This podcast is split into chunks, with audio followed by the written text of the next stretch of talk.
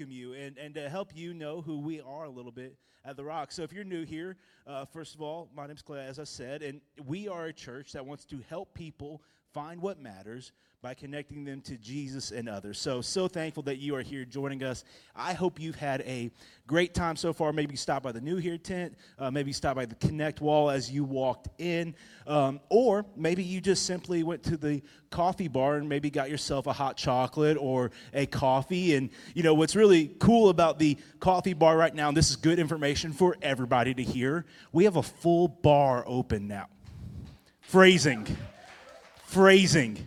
We have a full coffee bar open now. Yes. I mean, it's happy hour, but it's not that kind of happy hour. No, it's not that kind of happy hour. It's not that kind of happy hour at The Rock. It is happy hour, but not that kind of happy hour. So we have a full coffee bar menu available down here each and every single weekend now. So you can come in, you can hang out. And what we are trying to do is we are trying to create unity with our staff, because we've had a team up there at the coffee bar hanging out and serving people. But we didn't like the separation. We like to be real close to each other. So we said, hey, come on down. Let's bring some good unity. And with that, with you being able to buy drinks and pastries and all sorts of things like that, um, there's a nice little area where you can build some community. So really, really excited about our car, our coffee bar that we have down here. And one of the cool things about our coffee bar is that throughout the years between um, our finances and the ministry done through C three, we have been able to give six hundred fifteen thousand dollars to local and global missions. Isn't that cool? I mean, that is a very, very cool thing. And one of my favorite parts about that is, you know, when we give, uh, whether that's through buying drinks or giving to the rock, uh, to the Lord through The Rock, we are making a difference. And that is people that you will never even meet, but it changes their lives. It helps them. And you get to be a part of that. So I'm going to encourage you, uh, if you call The Rock home, give and give faithfully, because it really, truly does help people from all over the country, all over the world, all over our local community find what matters. So that's one way to get connected. I want to talk about another way to get connected that really does make a difference in people's lives as well, and that is Pathway. Pathway is a small group experience that we have for people to uh, find what matters and to help other people find what matters. And there's it's a video curriculum with great small groups centered around it. We have a great leader with it, and I'm going to encourage you, if you're going, man, I want to get connected to The Rock. I want to find some people to do life with. I want to find some more out about God, or uh, maybe you've been coming for a real long time, and you're just like, man, like I haven't really taken that next step of engagement. I want you to check out Pathway. And there's a lot of reasons I could tell you why, but I would rather show you a video of someone who has actually gone through Pathway already. So go ahead and check this out. When you don't feel like you have a community con- to connect to, or you don't have that godly counsel, I feel like you're really lacking. At least we were, or I was. It opens up a discussion every week for eight weeks. Just it felt like home. Definitely for everyone. Everybody had a story about being lost. It was kind of like a cultivating moment. It just helped me grow and my husband grow in our relationship with Jesus and build relationships that maybe you've wanted to build before. You're going to get more out of it than you think you will. I'm just so glad we've done it, and I would recommend it to everyone I meet.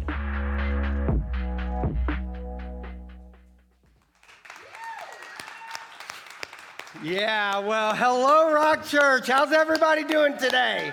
Man, it is so good to see you right here at our Conway location, uh, but this is a day, uh, because we're starting a new series and a new year, that I actually get to welcome every one of our campuses. So I want to say hello to South Strand, to Aner, to Jay Rubin, to Online, and obviously to Coastal. So really glad that everybody is getting to join together uh, during this series. And and I, I want to mention that video y'all just watched across all of our campuses, that that, that is a small group experience called Pathway, and you really need to go to it. If you've never been to Pathway, you need to make sure you check it out. It's going to be starting next weekend at all of our campuses, and as the host said, We want you to find what matters, and we know that happens when you connect with Jesus and connect with others. And Pathway will help teach you a lot about Jesus while you're sitting in a small group experience with others. And,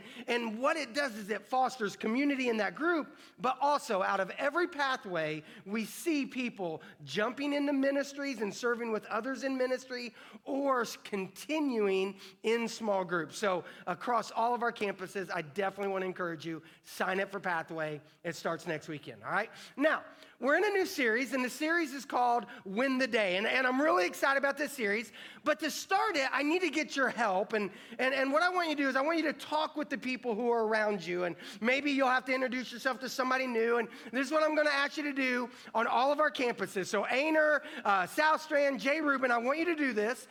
Here's what I want you to do. If you don't know the person, obviously introduce yourself. But then I want you to answer this question. What is one area that you want to win in in twenty twenty-four? Like, what is one thing in your life? What is one area in your life where you're like, in this area of my life, I want to win in twenty twenty-four? And some of you might go, man, I haven't even thought about it. Well, just tell them that, okay? And you say, I haven't even thought about where I want to win in twenty twenty-four. I don't, I don't have any goals or anything. That's okay, admit that. But many of you have something already in your mind. I want you to share that. You got about ten seconds across all of our campuses. Go.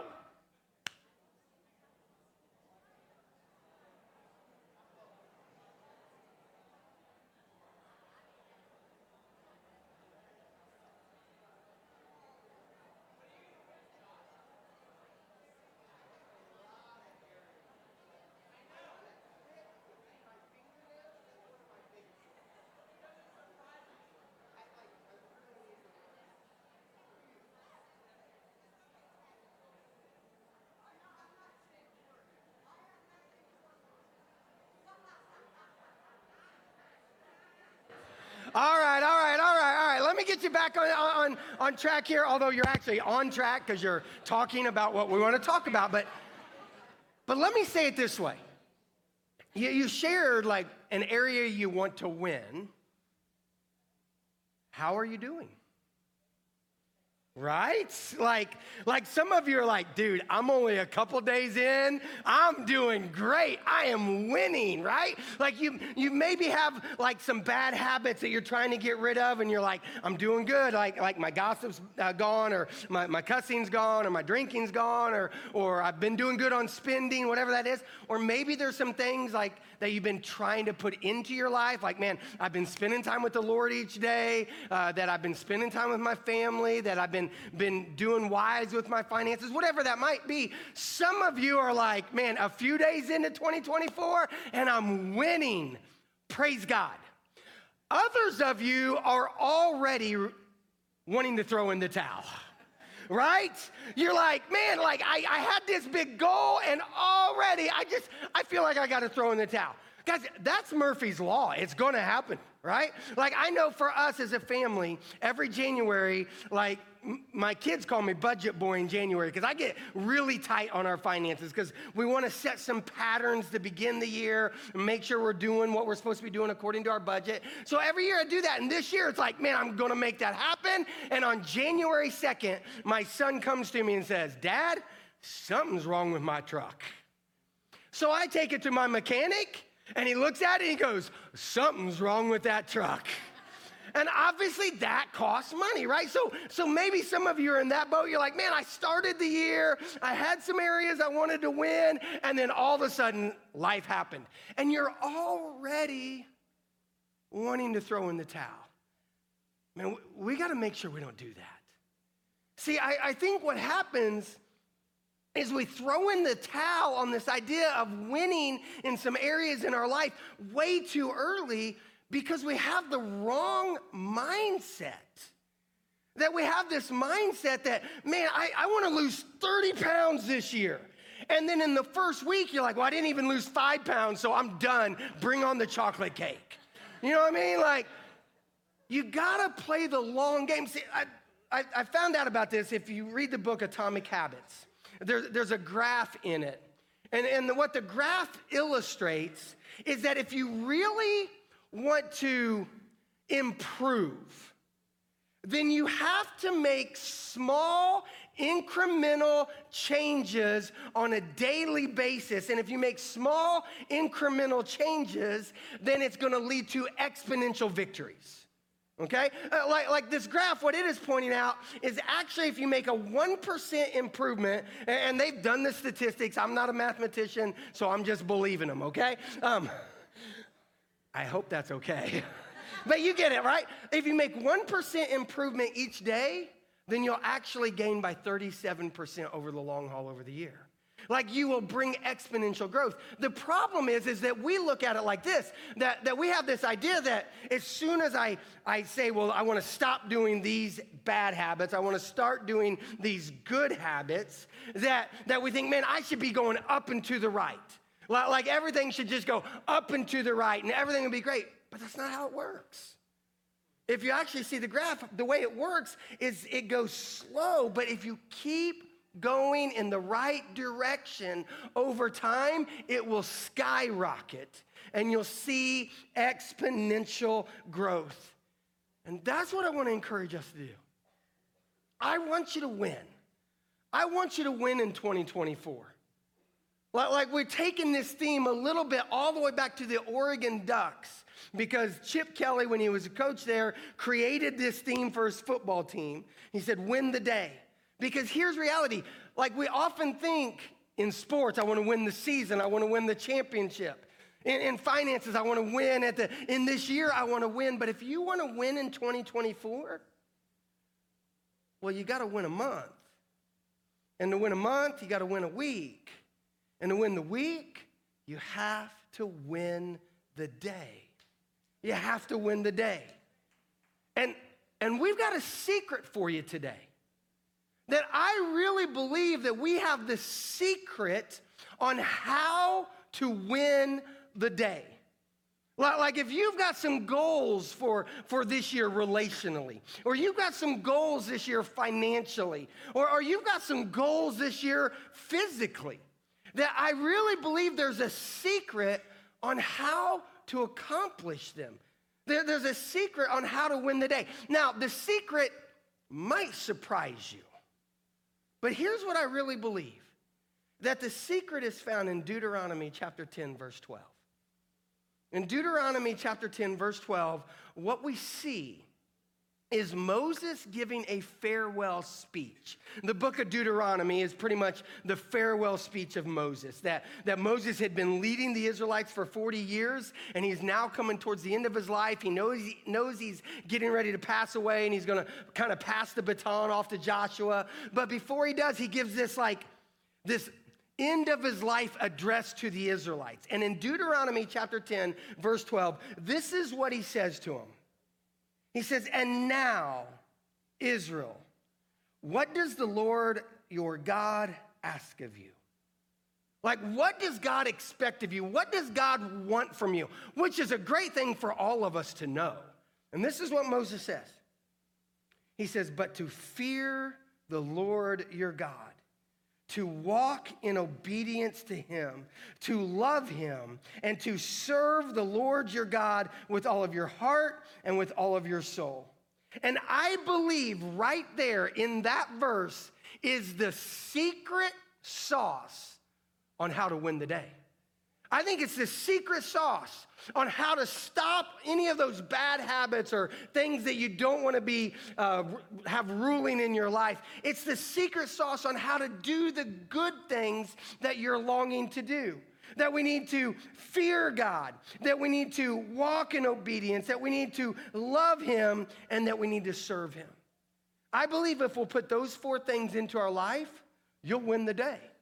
And we're going to take the next four weeks and hit each one of those. But I want to start with this idea of fearing God.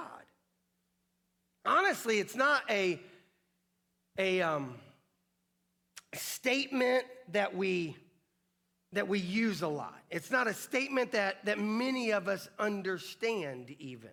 It's a statement that can sometimes be confusing. That we go, well, what, what does it mean to fear God? Aren't we supposed to love God? Yes. But but but now we're supposed to also fear him? Yes. And And for some of us, we go, well, what does that mean to fear God? Like, what does it mean to fear God? Does it mean to actually, like, shudder in his presence? Probably. Like, we oftentimes, when we talk about the fear of God, we're like, it doesn't mean to be afraid of God. But the reality is there should be some flat fear when it comes to God. I know that might sound weird, but but there should, there should be a level in us that we go, wow, right?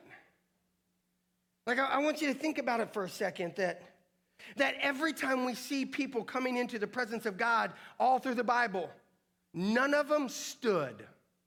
Every one of them fell flat on their face because they recognized the presence of who they were in, right? So, so there is a little bit of this, like, man, I, I, I, I got to recognize and, and maybe even shudder a little bit. But I think it goes further than that. See, I believe a healthy fear of God, maybe I could say it like this, that we should have a holy, healthy, humble fear of God, marked by respect, reverence, obedience, and awe. A healthy, meaning we understand, right? Like, like I understand heights, and I have a healthy fear of heights. I don't mind climbing a ladder at all. I'll climb it all day long. But I understand if I fall from the ladder, gravity wins, right? So I have a healthy fear, so I'm going to be safe while I'm up there. I have a healthy fear of things. When it comes to God, I should have a healthy, holy, humble fear that is marked by respect and reverence and obedience and awe. I mean, that's what the fear of God is. But why would we have that towards God? Like, why would I actually fear God? Why would I put myself in this place where I'm going, God, I fear you? Well, I want to talk about that more here in Conway and online and at J. Rubin. But I'm going to ask our campus pastors at Aner and South Strand if they'll step up and explain why we should fear God. And like I said, I, I want to continue on because, like, it's one thing to say we should fear God, but why? And, and this is where I'm going to ask you to maybe put your seatbelt on for a second, because because we're going to dive into some things, and we're going to hit some things that are probably going to hit our heart. But but but I, I want to challenge us today. I want to challenge us tonight with this idea, and here's why. Because I really believe if we'll come to a good understanding of what it means to fear God, then it'll change every aspect of our life. Why, why would I need to fear God? Why would I shudder in his presence? Why would I respect him? Why would I revere him? Why would I obey him? Why would I stand in awe of him? Well, one, because he's great. Like, maybe I could just say it this way, because he is a great God. And when I say a great God, what I mean is he is a superior God. He is a supreme God. There's a long section of scripture I want to read. And I usually don't read through long sections, all right? But I just couldn't resist when it comes to this idea of what it means that God is great. What makes him great? Well, he's a, he's a living God. This is what the writer of Hebrews had to say. And I'm just going to read. I'll give a little commentary as I go through it. But in, here it is basically. It says, you have not, and this is the writer of Hebrews talking to people who are coming to worship. It says, you have not come to a physical mountain, to a place of flaming fire, to darkness, to gloom, and a whirlwind, as the Israelites did at Mount Sinai. See, there was a time when the Israelites went to Mount Sinai, and God had given them some very specific rules because his presence was coming down on the mountain. We'll read more about it. This is what it says. It says, for they heard an awesome trumpet blast and a voice so terrible that they begged God to stop speaking. They staggered back under God's command. If even an angel touches the mountain, it must be stoned to death. Moses himself was frightened at the sight that he said, I am terrified and trembling. Because I want you to think about this for a second. Moses is a man who is called a friend of God. Moses is a man who saw the glory of God. But when the glory of God's presence came down on Mount Sinai and God started speaking, Moses, his servant, his friend, was terrified and trembling. When was the last time that we, that I, that you was terrified and trembling in the presence of God? Like, Will, I, I want you to know that that new song we brought out tonight, The Fear of God, I absolutely love it because what it talks about is how we need to bring back the reverence of God, that he is holy. I hope you caught that while we were singing it. I was in the back. Clay came to the back. He said, wow, this song, right? Because it's a song that helps us understand what does it mean to tremble before the Lord because he is holy. Now, let me, let me keep reading. It says this, that, no, you have come to Mount Zion, to the city of the living God, the heavenly Jerusalem, and to the countless thousands of angels in joyful gathering.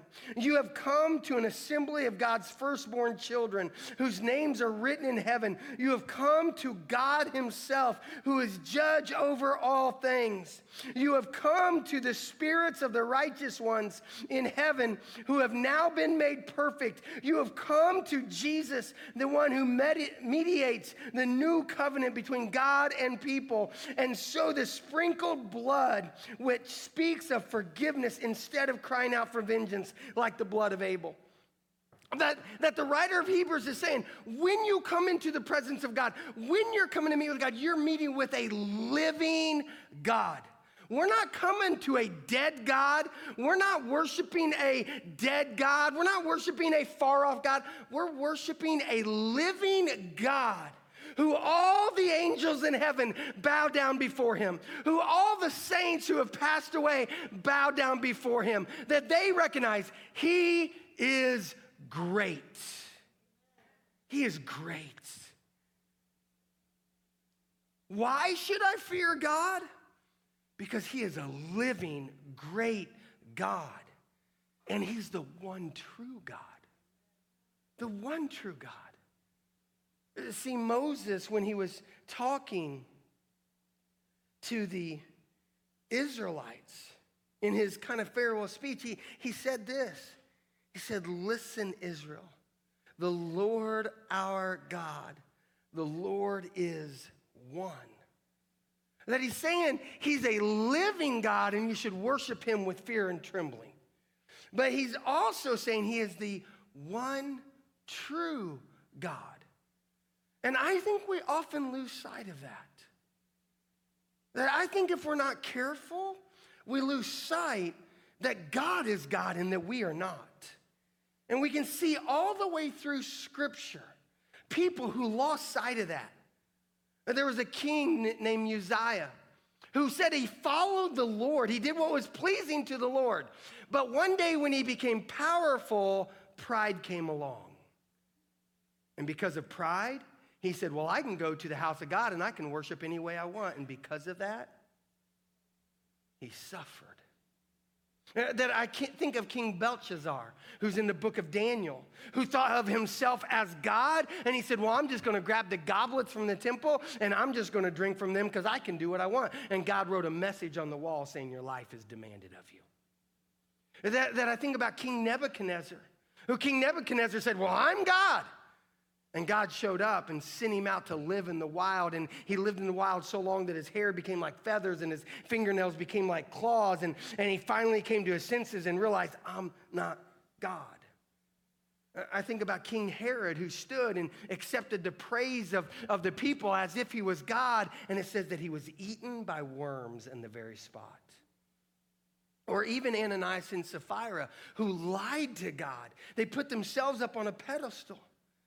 And I think that if we're real with one another, we often do the very same things.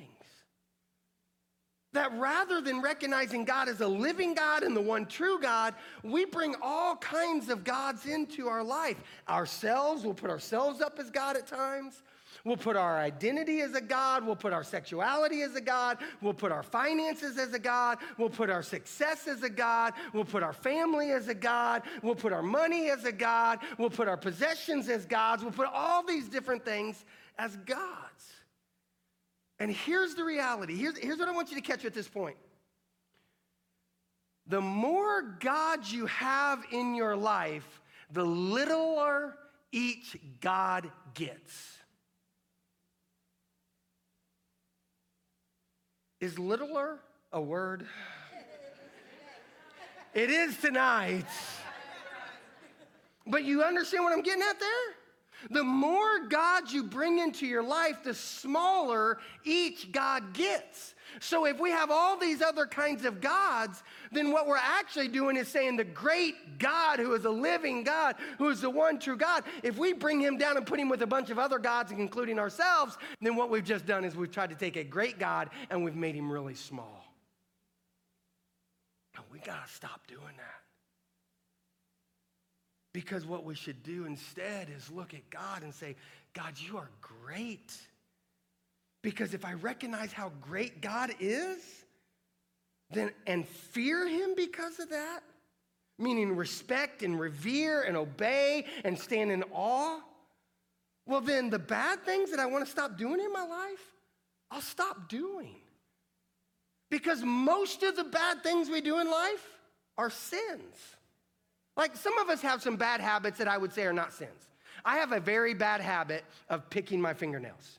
One of my goals in twenty twenty-four is to stop picking my fingernails, okay? That's not a sin, all right? Although my wife might say it is because she says, I've asked you to stop doing that around me and you're not stopping. So maybe it's even a sin, okay? But but most, like ninety-nine percent of the bad things we do are in direct disobedience to God's word. But if we feared God, we would stop doing them. So how do I win in twenty twenty-four? Well, I fear God because I'll stop doing the things I that, are, that I don't want to do, and I'll start doing the things that I do want to do. Because I'll recognize, man, he's a great God. And if I honor him with my finances, great things are going to happen. If I honor him with my time, great things are going to happen. Why should I fear God? Because he's a great God. Why should I fear God? Because he's a good God. He's a good God. Well, one of my favorite verses is in Exodus chapter thirty-four.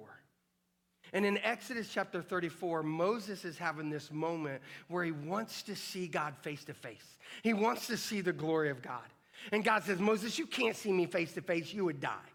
But I'll tell you what I'll do. I'll let my goodness pass in front of you. And when my goodness passes in front of you, well, then, then you'll, you'll, you'll get to see me. And you'll get to see my shadow, basically. And you'll get to know who I am. And, and so Moses is like, I'm in. And God takes him and hides him in a mountain. And then God starts to come by. And as God's coming by, he proclaims who he is.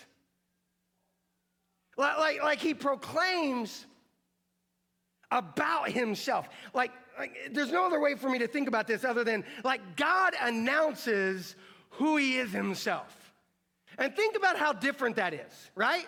Like, like, like, anybody watch U F C? Okay, a couple of you watch U F C. Nobody, okay, then you won't get this illustration. All right, his, his name is Bruce Button, right? And, and, and what Bruce Buffer. Buffer, my fault, Bruce Buffer. And what Bruce Buffer does is he's the guy in the corner going, and now out of the blue corner. Nobody knows what I'm talking about. A couple of you. God doesn't need a Bruce Buffer. God on his own passes by Moses and proclaims about himself. And I want you to listen to what God says about himself. Nobody else saying this for him. This is God proclaiming who he is. And this is what God says. He says, the Lord came down in a cloud. He stood with him there and proclaimed his name, the Lord. He said, I am the Lord, meaning I am the one true God. And the Lord passed in front of him and proclaimed, the Lord, the Lord, is a compassionate and gracious God, slow to anger and abounding in faithful love and truth, maintaining faithful love to a thousand generations, forgiving iniquity, rebellion, and sin. That I want you to see that God describes himself as a compassionate and gracious God, slow to anger and abounding in love, that he is a faithful love and truth, maintaining faithful love to a thousand generations, forgiving sin and wickedness and rebellion. Six different ways God says, I am good. Now, now the next part of the verse does say, and I must punish sin to the third and fourth generation, right? But six times, God says, you want to know who I am? I'm good. I'm a good and gracious God. And I'm good because I want you to understand the sin in your life, therefore I will punish it. He is a good God. So I should fear him because he is great. And I should fear him because he is good. And I should fear him because it is good. Like when you fear God, it brings good things into your life. Well, like again, I, I go back to this idea. If I want to stop doing these bad habits in twenty twenty-four, well, fear God because I won't do those. I'll say, no, that goes against the God that I'm living in fear of, that I'm re- reverently following, that I'm respecting, that I'm obeying, that I'm standing in awe of. So I'm going to stop doing those and I'm going to start doing these things. And that fear will bring good things into your life. Look at some of these scriptures. That that what we see is, I'm, I'm sorry, they're not up on the on the screen. I'll just have to share them with you. That that in Proverbs one it says, when you fear God, that it gives you wisdom. That in, in Proverbs twenty-seven it says, this is pretty much a direct quote. The fear of the Lord brings wealth, honor, and life. I mean, this is God's word. And God says, if you'll just fear me, it's going to help you be wealthy. And, and by that, I mean, it really meant riches, like finances. And again, that might sound crazy to you. But bottom line, if I if I fear God when I'm looking at my checkbook, when I fear God when I'm trying to honor him with my finances, it's going to make my finances better every time. When I fear God, it's going to give me honor. Well, that makes sense. Think about it. Think about people in your life who you have mad respect for. Think about people in your life who have integrity and character. You go, man, that that's that's a person of honor right there. So when you live with honor and integrity and character, you'll get honor.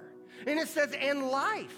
And again, it makes sense because if I'm saying, God, I want to re- respect you, I want to revere you, I want to obey you, then there's a lot of things that I'm not going to bring into my life. So fear God. I remember when I was preparing for this message, I read a quote out of a book called The Awe of God. It's by a guy named John Bevere. And, and this is what he said. I just want to read it to you. He said, the fear of the Lord is the starting place for an intimate relationship with God. We become his friends and his secrets are made known to us. The fear of the Lord is the beginning of wisdom and understanding and knowledge. It gives foresight and clear divine direction. The fear of the Lord is how we mature in our salvation and are conformed to the image of Jesus. The fear of the Lord is clean. It produces true holiness in our lives. To abide in the fear of the Lord is the secure and eternal legacy. The fear of the Lord produces confidence, fearlessness, and security. It swallows up all other fear, fears, including the fear of man. The fear of the Lord gives us identity. It makes us productive and empowers us to multiply. The fear of the Lord provides angelic assistance, fulfilled desires, enduring success, nobility, influence, longevity, productive days, enjoyment in life, happiness, pleasure in labor, healing for our body, and so much more. The fear of the Lord endures forever. It never fades. The fear of the Lord is a treasured gift from our heavenly Father. So what would it look like today if you said, I'm going to start fearing the Lord? And you might say, well, how do I do that? Like, how do I fear God? Well, we're going to look at that again the next three weeks. Because if you go back to that verse, it said, fear the Lord, obey him. How do I fear God? I obey him. We'll talk about that next week. How do I fear God? I love him. We'll talk about that in two weeks. And how do I fear God? I serve him with my heart and with my soul. We'll talk about that in three weeks. But I hope you don't sit there and go, well, okay, well, I'll just wait till next week till I start fearing God. Because I don't know how yet. Right? No. We start today.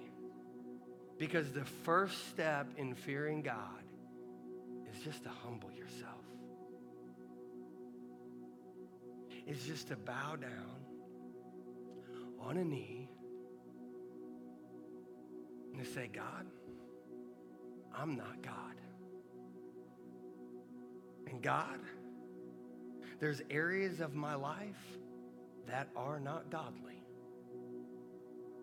God, I want to give them to you. God, I'm going to bow down. I'm going to humble myself before you. See, go back to those stories I said from Scripture earlier. Nebuchadnezzar, he didn't humble himself till later. Belshazzar never humbled himself. Herod never humbled himself. Uzziah forgot to humble himself. We can learn from their mistakes, and we can fear God in this very moment by bowing a knee and saying, I'm all in. Why? Because he's a great living God who says, come into my presence. Because he's a great, good God who says, I've come to die and to save you. And for some of you, you've never surrendered to the Lord Jesus Christ. Now is the time. Tonight is the night for you to bow a knee. Say, Jesus, I'm yours. And maybe, maybe tonight as we worship, maybe you're just going to bow right where you're at. I'm going to ask the band to come out and to lead us in a time of response. And maybe for you, you're just going to want to bow. And just do that there. Maybe you're going to want to come up and grab some communion and go to our prayer corner there and just take a knee before the Lord. Maybe you need to pray with somebody about salvation. Maybe you need to take a step of baptism as a couple individuals are doing tonight. Because in baptism, what you're doing is you're, you're saying it to God and to the world. I'm humbling myself before you. I'm dying to myself. I'm being raised to a new life in you, Christ. Normally, I tell you to stand. Not tonight. Tonight, I'm going to tell you, let's bow before him. And you do that however you feel led. Pray with me. Jesus, you are a great God. And you are a good God. And you are the one true God. So we come to you